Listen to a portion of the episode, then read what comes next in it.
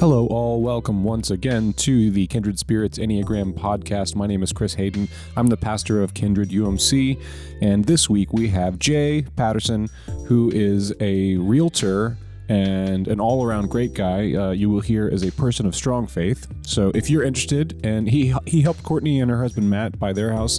If you're looking for one, uh, his information will be in the show notes below.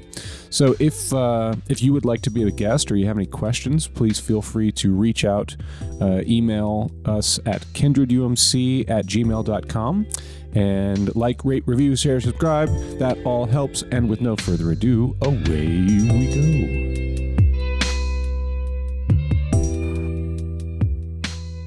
CraigBot is now recording. We love O B S CraigBot. O B S is now recording. Wow, with okay. no issues. Yeah, it seems to be working fine. All right. Amazing. So, Jay. Yes, so sir. Glad you're here, Jay. Welcome to the podcast. Thanks so much, Chris. I appreciate you. I'm happy to be here. we and love Jay. To say, um, whenever we do virtual ones and I have my ears on, I can't hear myself mm-hmm. talk. I have a tendency to scream into the mic a little bit. I'm going to try oh. not to do that. Maybe I can hear if I do like this. There you go. Do I sound like a normal That's... person now? You're good. Just in case you scream, I'll just let my wife know everything's okay. Right. Yeah. Well, yeah. that's that's important. Don't nobody call the cops. Yeah. That's some Don't innovative that energy right there. Innovative energy. Yeah. I like well. uh, I like alliteration. I didn't realize that was alliteration, go. but... Yeah, innovative energy, that's alliter- alliteration. I guess it is. I guess it is. There's similar, some...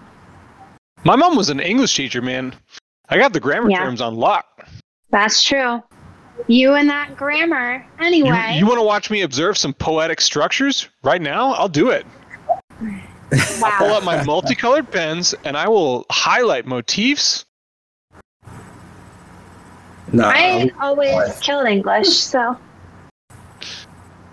Your mom oh, will be yeah. very disappointed in my uh, slang choices. No, no, she was into slang. That's that's the thing. Slang Period. Also, yeah, that's also that's an important part of English. Like that's an oh, like okay. the like ha- how we adapt and and use language for fun is an important part of culture. Like she would be totally down with that. Oh. Oh, I don't know man. if you. I, I don't know if anybody else is old enough to remember when Ebonics was a thing. What's Ebonics? So it, it was when um, the schools oh, tried to incorporate like urban slang, as if mm-hmm. it was like one thing. And let's let's face it, it, it was largely motivated by like black versus white stuff. But it was very ignorant of, like, dude, from city to city, you're like, what are you going to do? You, you're going to incorporate all of the slang in all of the U S? Like, it's not going to work. Yeah. So it uh, it didn't go well. Let's just say that. It didn't yeah, go well. Yeah, that's a big yikes. But enough about my grammar n- nerdery. Did everything go? Can you guys hear me? Oh, j- oh yeah, yeah. yeah. Oh, j- I think we are, I think we're having some slight uh, bandwidth issues. Yeah, it looks like it. You guys disappeared on me for a second. I can mm. I can see everybody now. Are we good now? Okay. Yeah, you guys are good right now. Okay. Let me still kind of- My roots aren't good right now. I need to re-dye those. Anyway. Okay. Um, so, Jay, have you had the opportunity to take the Enneagram test? I did. I took it a few days ago. I think I sent Courtney the results as well, too, the same day. And um, very interesting test. Uh, I thought it was pretty cool. Um, I didn't agree with some of the things. And some of the things I was like, okay, yeah, I can see that, you know?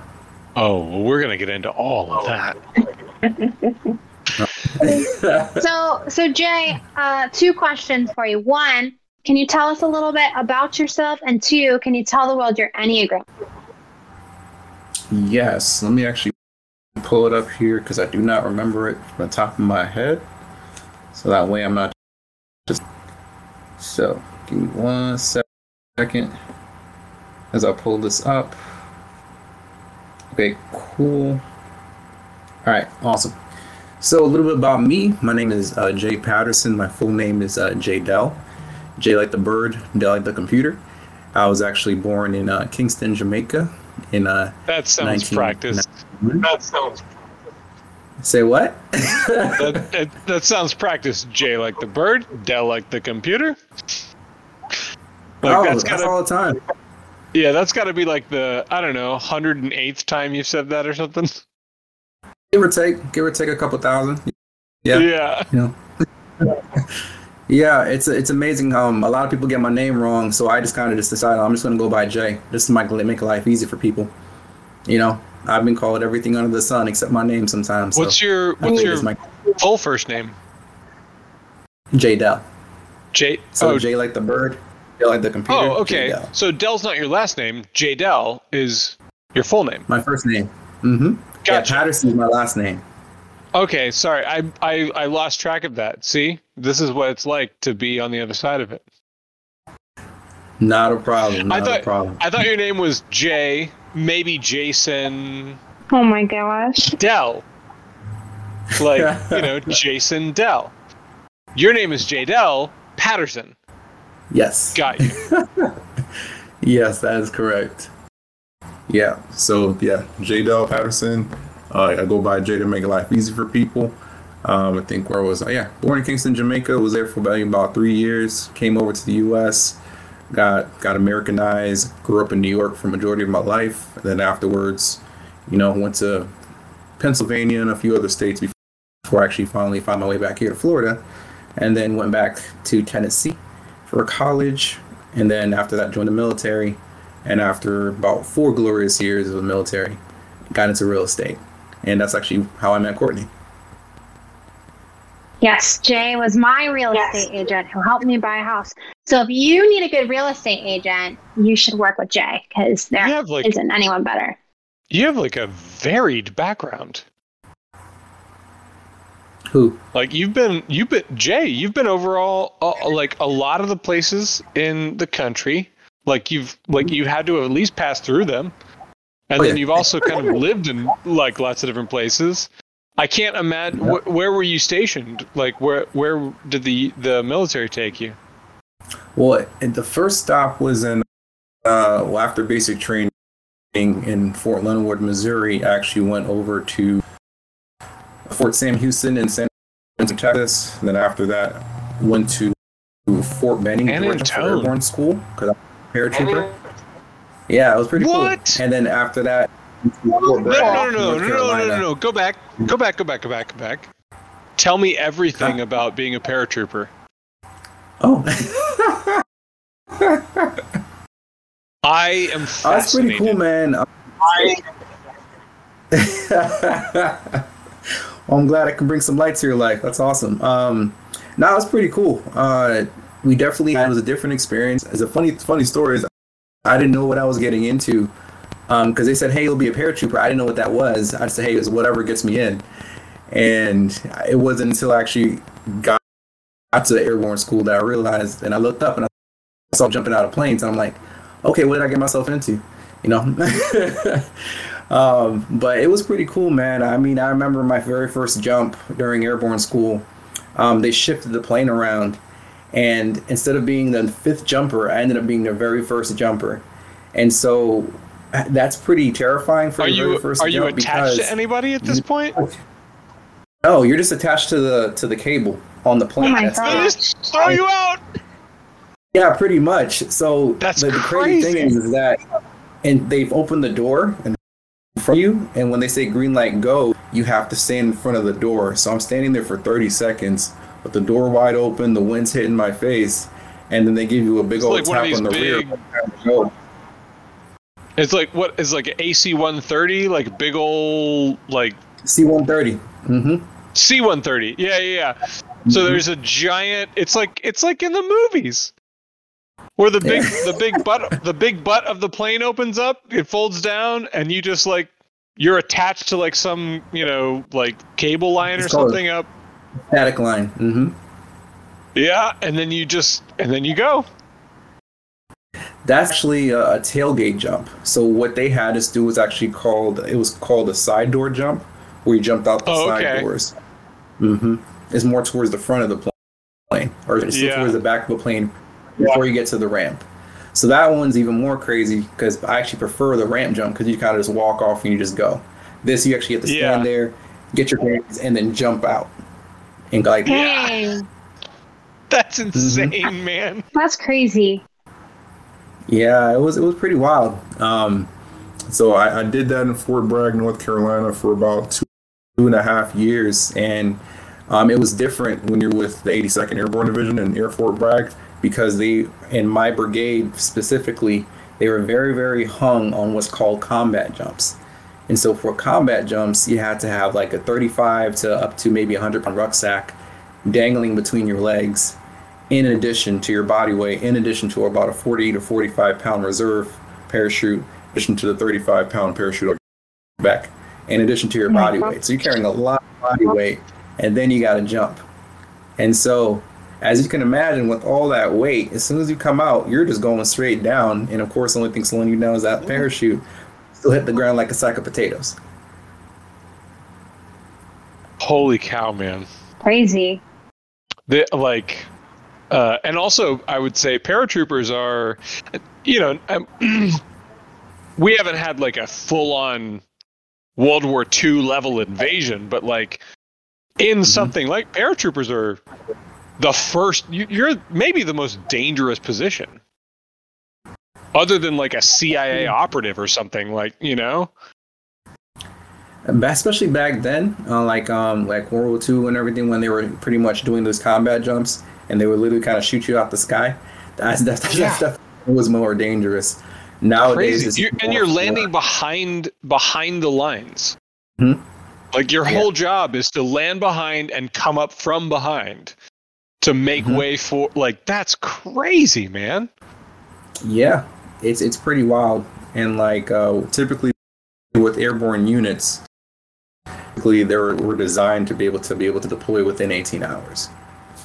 Right, so it's very, very quick. So it's always scramble, always scramble all the always time. Scramble. Yeah, and that's if you're on. They they activate you, and you're always on status. Yeah. It's called like G R F status, Global Response Force. So if anything pops off, they say, "Hey, we need an airborne unit. You're ready to go." It's very stressful. Have you seen? Have you, have you seen these? Uh, it's I think it's the British Marines that I've seen where they have these like jetpack guys now.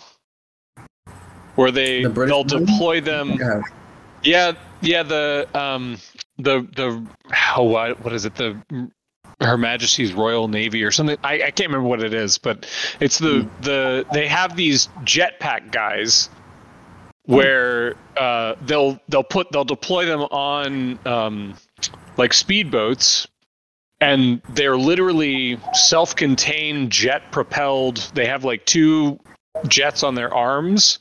And like a pack, and they'll like over the ocean. They'll like deploy off of a, uh, a like a speedboat and onto like a tanker, and they'll have, yeah, and then they'll have like their own little like they it's they usually only carry a sidearm, um, and then they like deploy. They can like fly onto a, a royal tanker. Or, I mean a, a tanker, and then like th- and then they'll like throw a ladder over so that the rest of the Marines can come on board.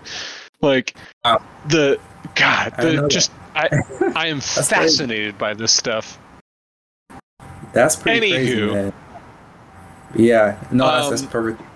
But um, so I guess kind of what, back to it. Yeah, I was gonna say what what drove you into the so you went from moving a bunch into the military and into real estate. Like, what drove all of that? Do you think? Oh uh, well.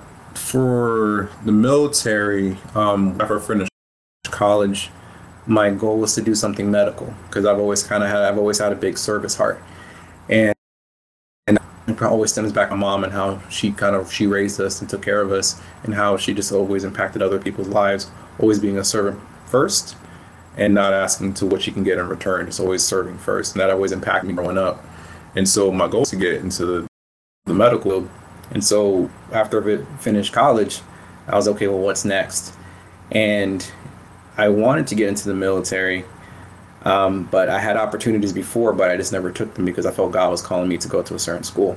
And then after I finished, everything kind of just started showing, kind of lining up for me to be able to go into the military, because I tried the Air Force. Um, they pretty much said, you know, come back and talk to us when you get your doctorate. So that rubbed me the wrong way. Um, nothing against them. My brother's in the Air Force, got nothing but love for them. But just at that time, it just wasn't my cup of tea. And then you want to be in, in the Navy anyway. If you're going to be a pilot, you want to be in the Navy. Well, actually, funny story. My original goal was to be to be a Navy SEAL back when I was in high school. Oh, really? And everything. Mm. Yeah, everything actually lined up um, for it. Like, I knew the recruiter. Um, he knew my family. Everything was just lining up for that. And then it was at the very last moment when he said, hey, man, whatever college I'll go to, we'll pay for it. And so when I told him what school I wanted to go to, he was like, oh, I'm sorry. Yeah, that's like we we that's like a private school. We can't take care of that. But he's like, if you go to a public school, we'll pay for everything. And so when I said I any kinda, school, right? And I was like, you lied. Yeah, that's not the truth. If I'm for it, you said something at that time. Yeah. Exactly, exactly. But yeah, at the time I had to make a decision, and I was like, either go to the school or try to become a Navy SEAL. And I felt God just impressed me. Like, he really wanted me to go to this school, which ended up being a blessing, because that's actually where, where I met my wife. Can you talk a little bit about the, because uh, you, you mentioned a couple times, like, you felt God calling you. Can you can you just talk a little bit about what that feels like? Because I think there's a lot of people that, I, you know, I'm a pastor. Like, I I have felt that. I know what that's mm-hmm. like for me, but I think that's a foreign experience for a lot of other people too. Uh, can you just, like, what was that like for you? Absolutely. And honestly, even to this day, man, it's it's, it's an enigma for me, honestly. But it was just like this, this very strong sensation saying, you need to do this. And so I was like, it wasn't like, I was just kind of doing anything random. It was like I was very, very meticulous and very deliberate with what I wanted to do. And I just wrestled with it, but it was like, you need to do this. And so I just listened to that, I guess that voice, right? And it just ended up being a blessing. I mean, I was there for five awesome years. I have awesome friends that I've met there. And like I said, I met my wife over there. And they're some of the bestest friends that I have even till today. I've never regretted it, it since. But it's just, did it, it did the, did the calling make sense logically at, at like first? No, it didn't. Um, I, I know that's like, a loaded I, I, question. Yeah, no, it didn't make sense at first. Um, because I was like, why don't I just go to school and not have any debt? No. right, right. They'll pay for everything. You know, I don't have to worry about it. You know, I'd, I'd be a few grand, few grand cheaper, richer this day if I didn't have to do that, but. Um, it just didn't, it didn't make sense at first. And like I said, wrestled with it for a while, but it just, that calling, that sensation, just that, that, that feeling just became stronger and stronger and stronger, and it wouldn't go away. And it was like, if I don't do this, something, I, something will be wrong, or like, it won't be right until I do this. And so when I had made the decision, um, and told my parents, and at first they were kind of taken aback, and they were like, you know what, we get it. Like, we get it. And so the recruiter was like blown away. He's like, really? This is like a chance of a lifetime. And I was like, yeah, but it's just not for me. It's not what God wants me to do. This is where he wants me to go. Right? So yeah, I, I, yeah. I one of the things we often talk about at, at our church is the, there, there's, there's a counter, there's always a counterintuitive nature to following God's way. Mm-hmm. Like there's it, it almost always requires a counterintuitive kind of decision. And the classic example, like the cross is the example, you know, like how how how can you possibly defeat your enemy by dying? Like mm-hmm. like what how in the world is that going to work? And like how can the cross, which historically has been a sign of, you know, oppression and torture, and like mm-hmm. this power structure that will crush you, how can that be a sign of forgiveness and freedom and reconciliation? And like, how can that be a sign of eternal life? It's a sign of death and shame. How can it possibly be forgiveness in life? Like, and, and I've, there, there's something about God's way that is always, I find in my life and in the people I work with, like there's a counterintuitive nature. It almost always requires a moment of surrender where you go mm-hmm. like, all right, here we go. Yeah. I mean, I mean, that's why the good book says not to lean on your own understanding, right? I, I think there's a lot to that. I think there's a lot to that. So, okay. Like so uh, this is an Enneagram podcast. Yeah. I can see, I can see Courtney wanting to talk about Enneagram numbers and types and things. I, I appreciate that. You know me, always having to keep us on track. Um, yes. Uh, so are you prepared to reveal to the world your number and your type? Okay. All right. Drum roll, please. Bam. I am a type three achiever with a three W two wing. Gee, you don't say. I don't say. I know. No, uh, shame on. Wait, you you were gonna guess he was a three? Uh, based on, I yeah, I I think a lot of people who succeed in the military and then mm-hmm. move on to real estate are achievers. That's fair. And espe- That's fair. Especially real estate. Real estate is such a competitive, sales-oriented.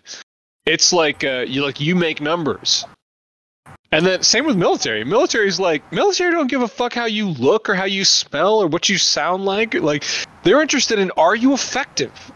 Like are are you mm-hmm. doing the job correctly or not? Because lives matter. Yeah. Exactly. Right. It's it's a number. Right. So I'm going to say a bunch of things about type three. Jay, if you want to listen for things you identify with, balk at question, um, you're kind of going to direct the conversation from here. Um, but I do want to talk about, you know, what Enneagram is and why we love it and all that. Whoa. So, all right. So the Enneagram is a uh, motivation-based personality assessment. So it's all about why you do what you do, not what you do. Okay, so the reason that some things might be accurate for you in the descriptions of the type is because a lot of what they're describing is personality traits, not motivation traits. Okay, so as a three, you are the achiever, which means that a core motivation for a type three is to be valuable and successful. Um, it's also really important to note here, and not something that a lot of people touch on, that it's not just being valuable and successful for type three that matters, it's also being seen as valuable and successful. So the core fear for a type three is of being worthless or unsuccessful. Um, I use worthless very specifically because threes um, tend to live out life um, thinking that what they do really matters. And so it really matters for them for their worth to be acknowledged, for other people to see that what they bring to the table matters. And um, they feel rejected, cast aside, not good enough when those things are rejected. Um, so the core longing of a type three is to be loved just for being you and not for what you do or achieve. Um, well, hold on. Threes, let's let's go back to the, the core motivation and the core fear. Yeah. So do you, so... what so far have you heard that you identify with, or that you're like, nah, that's not me? Well, the driven portion for sure, um, I definitely identify with, because I, I feel like my entire life that's just that's just been who I am. Probably kudos to my mom, because she was that way. You know, anything she did, she excelled at. If she went somewhere, she always made it better, and she moved on to the next thing, made that place better, moved on to the next thing. Um, to kind of give context, my mom was a she was a, uh, an educator and a principal, and so she, towards that latter of her career, she went to schools and she pretty much made them better, and just kept moving on to the next one, made it better, and that was instilled in me seeing that growing up. So the thing I don't really identify with. Oh, sorry. Well, let's get back to that. I just want to point out the the other very typical type three that we often talk about is uh, my pastor and Courtney's pastor, a guy named John Legg. He's he's very typical type three. One of the most important lessons that he taught me And I, I'm, I think I'm a type one, but one of the things I remember him teaching me, and what, because he was my youth director when I was a teenager, was um, wherever you go, make it better. Like, like it is your yeah. responsibility to improve the room. And and like that's very type three mentality. And it, and it, and it's an important lesson. It's something I carry with me, even though I'm not a type three. Like, that's a thing that I have inside of me that I cherish and I love. Yeah, your job is to me. help us go well. Mm-hmm. Absolutely. Absolutely. And I, I mean, even what I do, what I used to do, um, with the, working with a couple agents, that's kind of part of what I what I was instructed, what I had to do. I went there, I taught, coached, mentored some agents to help them become better. You know, what skills do you need? What activities need to do? What can you do? What's the one thing you need to do that such by doing so, everything else becomes easier? Yeah, it's it's not a it's not an entirely selfless um, philosophy either, because like in my experience, when I've done that, I it it, it makes me invaluable. Like it, I mm-hmm. it it it. I mean, like that's not the motivation, but I end up find I find myself kind of being really valued and important in an organization or a community, because my whole goal is like, how do I improve this? Uh, how do I help? What's what's going wrong, and how do I help? You know. Exactly, and that's more my motivation. That's why the part that I don't necessarily agree with, where it's like if I don't, if I don't get acknowledged, then oh, woe is me. You know, uh, it's, that's just, for me, that's not who I am. For me, it goes back to the service. Like I'm doing these things, it, I'm doing these things to serve other people, whether it's my family, whether it's my coworkers, whether it's my customers, you know, like especially when I worked with Courtney, I was doing everything to make sure that her and Matt got what they needed. And I tried to do it to the highest level possible to make sure that all their needs were taken care of. And that's yeah, something that I say about Jay is the reason that we decided to go with Jay as our realtor, which is why I actually don't think you're a three, which is why I was surprised when Chris said he thought you were. Um, but one of the reasons that Matt and I went with Jay when we were looking for a realtor is I remember like just talking and, you know, I'm pretty like, I need to know the plan. If I don't know the plan, I get freaked out. If I get freaked out, then I spiral and I get very anxious. And Jay caught on to that from our first conversation. And there were multiple times where I would like just like spiral because buying a house is stressful and nobody tells you how stressful it is. And it just it helping feels- these poor idiots make the most important financial decision of right. their entire lives. But from one conversation with Jay, as a type two, as someone who I is say, bad I say at, poor idiots, very uh, reflection. Like, yeah. I, like, I, uh, I yeah. was in desperate need of help from our realtor, like helping us poor idiots make our most important financial decision of our lives. But as a type two, as somebody who doesn't express their needs very well, because I often don't think of my own needs because I'm constantly thinking about other people. One conversation with Jay, I distinctly remember. He was like, yeah, in our initial phone call, you said this this way, and you you expressed this concern, and I was taking notes. And that led me to think, okay, Courtney is, is anxious about this, this, this, this, and this. So here's all the resources that I now have so that when this inevitably comes up, I can give it to her. And I was like, oh, my God. Like, that's that's that was one of the reasons we went with you is because you were so, like, caring and kind and for the people that you are working with, which is why you think, I actually... You think he's a two? I do think he's a two. I do think he's a two. I think he's a three or a type. seven. I think he's a three-wing two.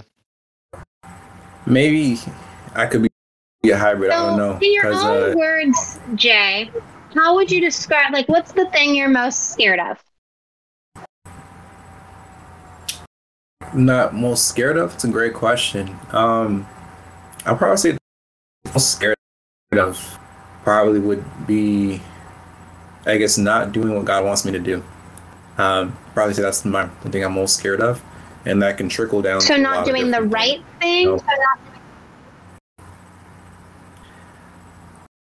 I guess you can say that. I guess I would say, um, I guess yeah, not doing the right thing or missing on opportunities to be to help other people, witness to other people, right? There's always opportunities to agree. Yeah, so I, I would I want to press into the not doing what God wants me to do. What what would that mean if you were doing not what God intended? Like if you and not something necessarily bad, mm-hmm. not not necessarily like heinous or you know evil, but just like off the mark. What what would that mean for you, and and for the people around you? Uh, honestly, it's actually very, very simple, man. Just not being consistent with my relationship with God. Um, and for me, that's not doing the right thing, because at the end of the day, it's really a relationship. And if you don't keep working and cultivating that relationship, uh, it's not going to help you as you continue to move forward in life. And it actually changes or affects how you interact with other people. Like my wife knows when I've been spending time with God, and she knows when I not when I haven't. Like it changes things. Like I'm more irritable. So what are the I'm more what are the consequences of being off? Like, like if you're not following your calling, if you're choosing mm-hmm. your own path, what are the consequences of that? Do you think the consequence of not following your own calling? Of le- yeah, of, of the, the calling that God intends for you versus like making your own path. See, I would say uh, the consequences of that are could be a multitude of people that God could have used you to impact, but instead of following His way, and you followed your own way, those people's lives probably wouldn't have been impacted the way God intended. He always can change things around, put, call an audible, and have someone else call in. But he could have had wanted you to be, impact them in a certain way, the only way that you can, because all yeah, of us are. Yeah, you may be you may be a two wing three.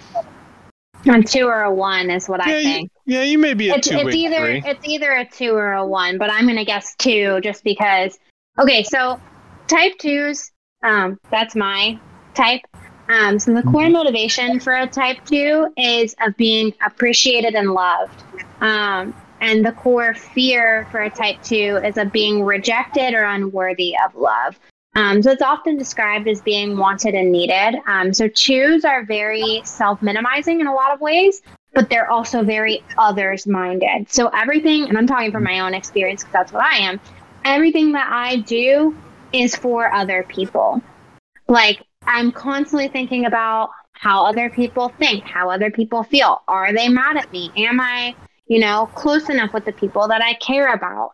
Um, am I investing in those relationships? And I often associate it with like goal lines. So for me, it'll be, oh, Courtney, did you get coffee with so-and-so because you haven't gotten coffee with them in six months and you're not being a good intentional friend because you're not reaching out. Um, so for me, like my relationships, the people in my life are the most important thing to me. But that often causes me to not think about my own self, my own needs, my own thoughts, my own feelings. Mm-hmm. No, it makes sense. Do you identify with any of that? I do identify with that. Not the totality of everything. Um, like for me, uh, if if I haven't had coffee or a beverage with somebody, I'm not, you know, I, I guess I don't feel like a, I don't feel bad about it. In a way, I like I'll make time to connect with that person, but it doesn't like it's not a detriment to me in a way. Um, but I think I'll like I'll have them. Okay, I do. I need to connect with this person. Cool, but first I have to do this, this, this, this, this, this. Let me make some time in my schedule so I connect can can connect with that person, and that way we can catch up, connect, talk business ideas, grow from that. But it's not like it doesn't weigh on me in that way. Um, I don't know if that makes sense at all. Mm-hmm. It does. I, I think you've got a I think you had a strong wing three. Yeah. I think you're a two with a strong wing three. I mean, like, you know, like I'm not a huge I'm actually not a legalistic Enneagram kind of guy. There's a lot of people who are like, do not type other people. I'm like, yeah, whatever. We're all just like I don't hold on tightly to just about any of this. Um, mm-hmm. But like what you're describing sounds, it sounds like your major focus is uh, supporting and helping others, which yeah, tends to be a type, a type two, generally speaking. Yeah. And the fear for that is that fear of rejection or being unworthy of love, whether that's from your mom, whether that's from God, whether that's from your relationships, like it's that that unworthiness of the love that is freely given to you. Mm-hmm. Yeah. How do, how does that, I, I just based on what you've said so far here, this, correct me if I'm wrong. I'm going to, I'm going to take a shot in the dark. Like, feel free to, I'm not attached to this. Correct me. Um, I would guess that if you are a type two, there would be an inclination within you to be like, I really got to make the most of this opportunity. Uh, otherwise, I'm wasting God's grace, and, and God mm-hmm. might not like me that much. And not because that's not well, theologically not. correct, but it, I'm more talking about the feeling of it than the like the actual truth of it. You know what I mean? Mm-hmm. I don't know if I think God won't like me that much, because in my head, I'm like, I guess I just know that He's always gonna love me. He's always gonna take care of me. You know? Yeah, that's what that's so what I, I mean. I like think, we all like that's yeah. absolutely one hundred percent yeah. true. Um, but but there are times when I feel like God's not pleased with me, and, and that feels bad, even though mm-hmm. I know that God, there's nothing that I can do to ever separate me from God's love and grace, but it still doesn't feel great. And that's yeah, more like what I'm a, getting at. That, you know, like a child and the parent, like if the child did something wrong and the parent looks all stern, the child's like in their, on the, in their feeling like, oh no. Mm, mm, you right. Know, yeah, yeah, yeah. Thing. Right. Yeah, so I, I definitely, um, I definitely relate with that. Okay, all right. Yeah, I, th- I think you might be a two type three or two wing so, three. Something very specific that I want to ask, just from knowing you and working with you, Jay. Um, so yeah. Twos are notorious for being bad with boundaries. Um, so for me, like, I'm very self-minimizing. I don't prioritize myself. It takes a lot for me to physically put myself above other people. That comes very naturally to some people. For me, it does not. Working with you, you, I remember that like one of your big things was you had a Sabbath every Saturday and you did not do work. How, so my question is like Good boundary on setting. You.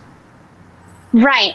I'm working at being better about that. But my question is like, can you talk a little bit more about what that looks like for you, what your relationship with boundaries looks like? Because it's something I'm trying to learn and be better at.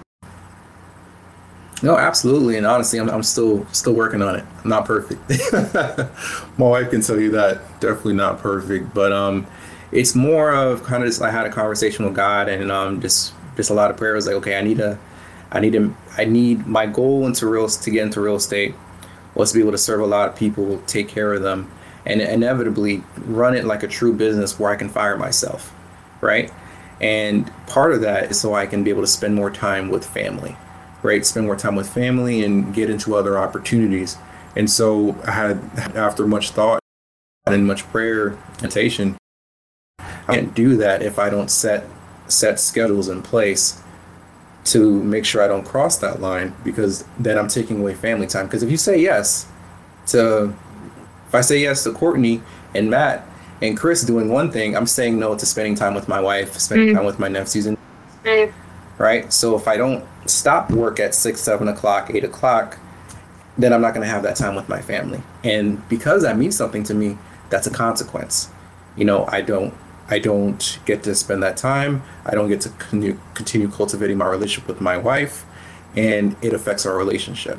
So when I think about goals, rewards, and the consequence, what means more to me, then that's what helps me be able to factor in that boundary, because I know that on the other side, those things are more important to me. And if I don't put that boundary there, then things are only going to get worse. Does that make sense? I, it makes complete sense. It makes I think total sense. I meant yeah, all of it. You're one hundred percent right. Um, here's the thing, like, just as a, I mean, I don't, I don't want to like fall into the trap of typing you, but I keep on, I keep on going back and forth. You, when you talk, you remind me of, uh, some other type. You, you remind me of John. You, he, he reminds me of John Legg. You remind me of uh, a, another Type Three who was a, a mentor in my, a very important father figure, mentor in my life, like very like close personal, you know, relationship to me. And the way you just spoke is like, that's some shit John would say. Like, like that, that is exactly how John would look at it. And he is a, he's a hard three. Wing two, I think. Like, he is very, very achiever oriented, and also very uh, like aimed towards supporting and helping other people, and like being empathetic and mm-hmm. and like every. I don't know. I, I, you remind me a lot of him. It's, it's a little bit. I'm going from my gut here, based on not Weird based guy. on what you've said, but based on what it feels like. You feel like him to me. You feel like, uh, like even the way you're describing how to be a family man, and how to be a successful businessman, and how to be a like a good citizen, like all of it seems very achievery in in that like yeah you set goals and you achieve these goals through like controlling your, through self-control and discipline and like being present for your family and like. There's something about that that's very like, that feels very Type Three to me.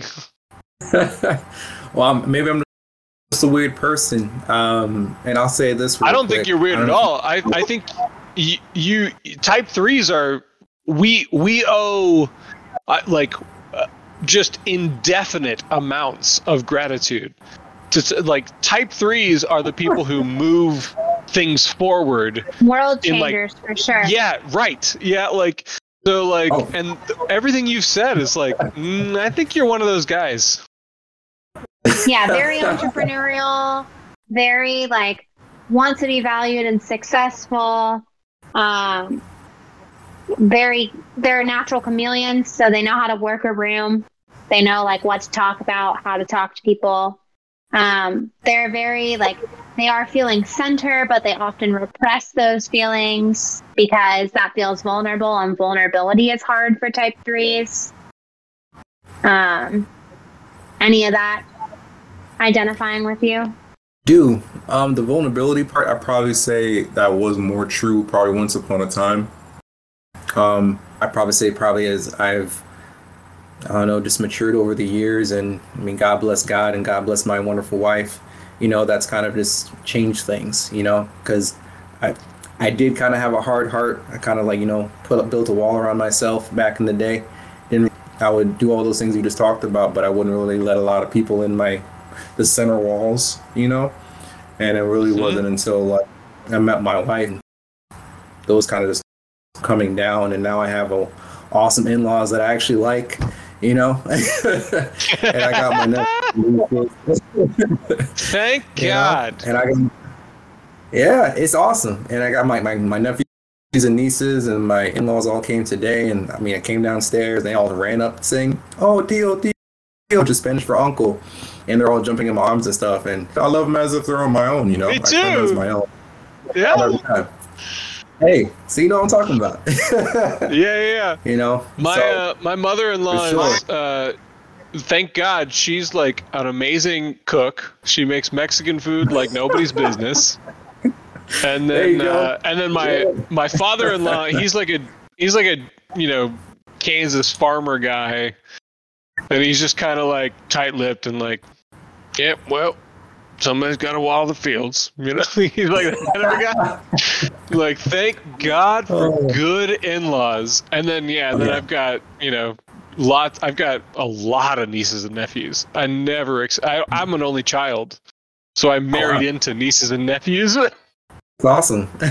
yeah, yeah, uh, yeah. God. It's it's beautiful.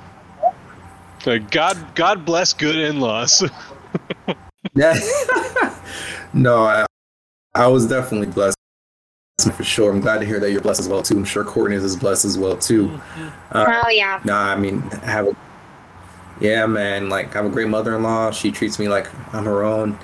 Um, like my sisters-in-laws, my brother-in-laws. Like, we have a good, we have a very good relationship. Theo, Theo. And I know if anything happens, I always have my back. I don't hear anything yeah, you're I've... saying. Oh, can you hear me now? Okay, I can hear you now. Yes. Okay. Yeah, I, I, I mean, you know, it's ultimately going to be up to you to decide who you are, where you are, you know. Mm-hmm. Uh, I feel, I feel strongly about my three wing too. I, I feel, I feel pretty strongly about it. Oh, I think sure. I now that should not be, that should definitely be taken with a grain of salt because I don't know what I'm doing here. Like, Courtney's the real expert. She knows what she's doing. Like, I'm just kind of winging it. I'm I'm here to just, you know, draw out uh, stories yeah. from your childhood and and talk, tell me about jumping out of airplanes and stuff. That's that's my main role.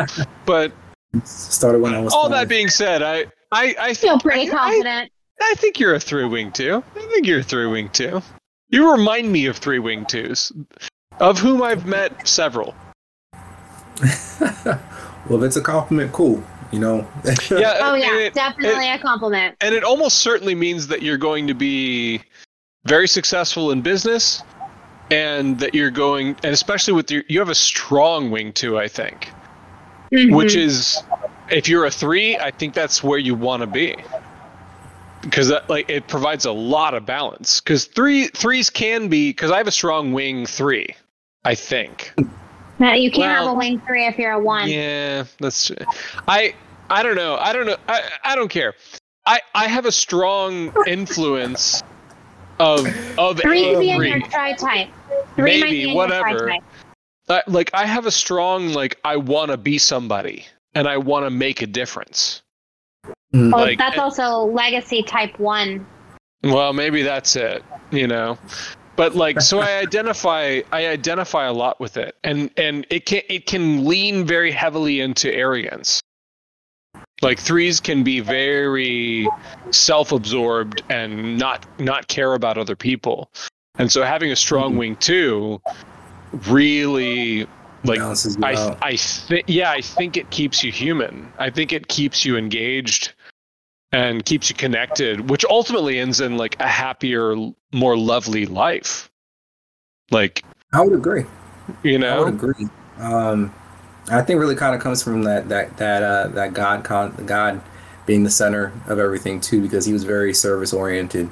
You know, versus him having other people wash people's feet, he washed the feet. You know, yeah, spent a, spent his first night in a feeding trough, man. Like yeah. left left the throne of heaven to to sleep in a feeding trough. Yeah, seriously, man. Like and that's that's like, the God we worship. Exactly, and so I think of that. I'm like, who am I? So like, who? What, what can I? If I can emulate you, the God be as humble as you. How I interact with my friends, family, colleagues, you know, anyone who I come and interact with, with that's that's who I want to be, and I think that really is a difference maker because um. There's, I don't know if you guys ever heard the, the DISC profile, um, yep. because the DISC profile, I'm actually a, a D I C, ironically, um, for that. And, um, oh, you too? Okay. yes, yes, yes. I, nice. When I took it, um, I will say when I took it, I it was, they only prioritized the first two, and I was a D I. That's crazy.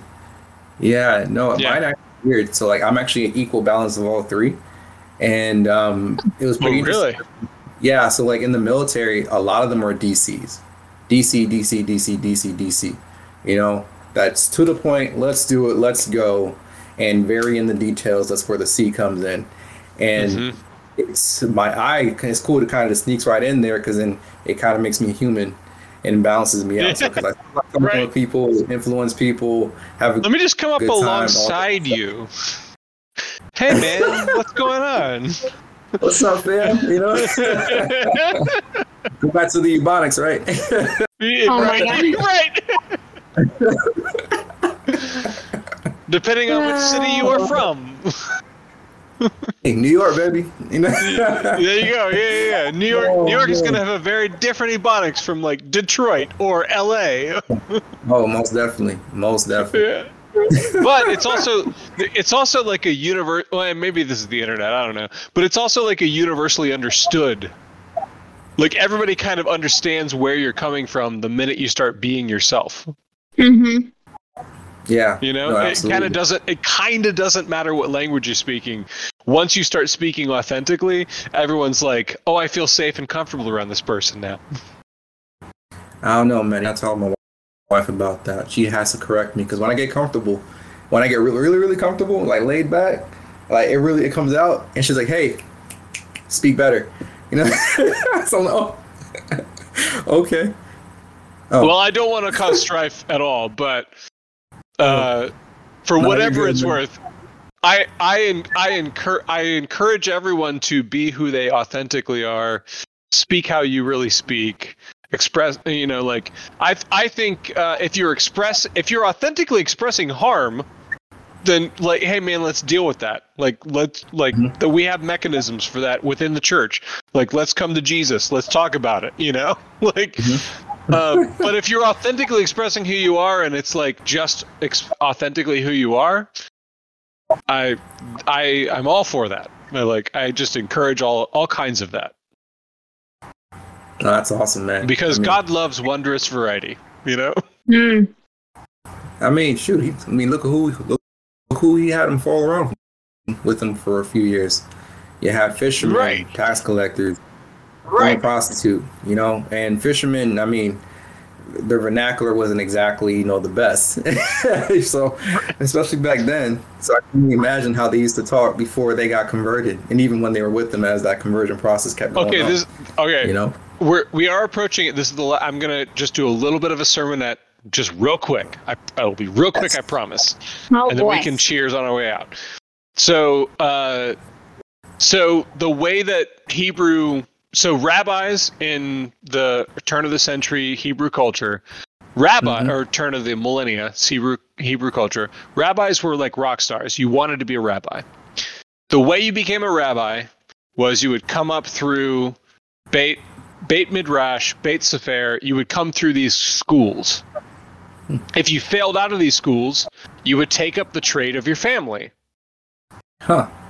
Maybe that. that would be a fisherman. So this rabbi, Jesus, shows up one day, and he comes to fishermen, which means that they have failed out of Beit Midrash, like they failed out of all of their schools. So he comes up to the failures who have taken up their family trade as fishermen. And this rabbi says the words that every rabbi would say to disciples that would be their disciples. To the to the to the ones who have graduated Harvard, a rabbi would say, "Follow in my footsteps." In other words, watch what I do, learn to do what I do, do what I do. Mm-hmm. And Jesus comes to these washout failure fishermen and says, "Leave your nets behind, follow me. Follow in my footsteps, do what I do, learn to do what I'm doing." So like God has this, and this is, and this plays out in the Old Testament too. Just God has this way of like choosing all of these failure, dropout dummies. Like he's like, "Hey man, I'll make, oh, I'll man. make, I'll make descendants of Abraham out of these stones, man. Like, like I don't need your permission." Like, oh, watch this, watch this. I'll make an entire revolution out of these fishermen. Watch this. Like, and that's what he does. No, man. I, that's why I appreciate him so much. I'm like, if he could do that with them, man, he could do anything with me. You know? Yeah, man. Yeah, man. Just, all, all it takes is a little bit of surrender. Oh, every day, man. Daily surrender. A little bit of surrender. Daily. Man. Okay, so we, we always we always end our podcast with a cheers to whatever you would like to cheers towards. Um, and it can be anything at all. It, it it can be a kind of a prayer, kind of a salute, whatever you like. Um, does any would anyone like to go first? Does anyone have uh, something right on their mind? Yeah, I do cheers. actually. Oh, oh, ladies first. Ladies first. Oh, okay. I'm gonna I'm gonna cheers to the fishermen. I love it. Cheers. Love it. I love that I get to be a there fisherman. All right, Jay, how are you? I love that. I want to cheers, um, send a cheers just to God honestly, just from being how, how good he is and the fact that he's a divine healer. Because my sweet little cousin was in the hospital with COVID, and she was actually going, taking a turn for the worst. Oh. And we just got a case that miraculously she's actually like doing a lot better. She's actually stable right now. Oh, yeah. And they thought she. So. I'm really glad that. to hear that. Really glad to hear that. Uh, Appreciate it. it. Yeah, it makes it makes my cheer. I was gonna cheers to realtors. Oh. It makes my it makes my cheers Wait, seem no. so bad. I got you. Uh, I got you. I do I do think there is something very serious to uh, people like. I cannot tell you. You only list once. I cannot Amazing. tell you uh, how. Um, how emotional that process is. Like, it's such a big it's such a big decision, and it's so important, and and it is like it's a one-time thing. Like, you you get the chance to get it right or not, and mm-hmm. you really need the help of somebody who knows what they're doing, like somebody who actually has some experience and some competence and some empathy for, like, hey, I, I know you're going through a big thing right now. Let me help you. Like, and, and, uh, I know, I know that our realtor was very, very helpful when, when we were going through that process. And from the stories that Courtney's told me, I know that she has a great appreciation for you, Jay. So here's to the realtors who are helping us poor idiots make the most important financial decision of our lives. Cheers. Cheers. To the idiots. Yes. To the idiots. And we'll get Jay's uh, real estate Facebook page and everything like that up in the links when we release this, so that if yeah, you're looking be, to list your it'll home. It'll be in the description below. You can yeah. hit him up. Because you won't regret it. He's the yeah, best. Yeah, if you're in the Orlando area, hit him up. Actually, anywhere, anywhere, it doesn't matter. Oh, anywhere, anywhere. I don't care if yeah. you're in, if you're in South Africa, man. If you're in oh wait, Germany. If you do, if, you're, if you do L A, I have another friend for you. I'm gonna send her your number. I appreciate you. Oh. She's she's looking for to move out to L A, so I'll uh, I'll send her your number. Okay, at some point I do have to stop the recording, so I'm gonna I, I'm gonna stop. We can say goodbyes and stuff, but I'm gonna stop the recording now. Okay. Awesome. Thank you so much, Jay.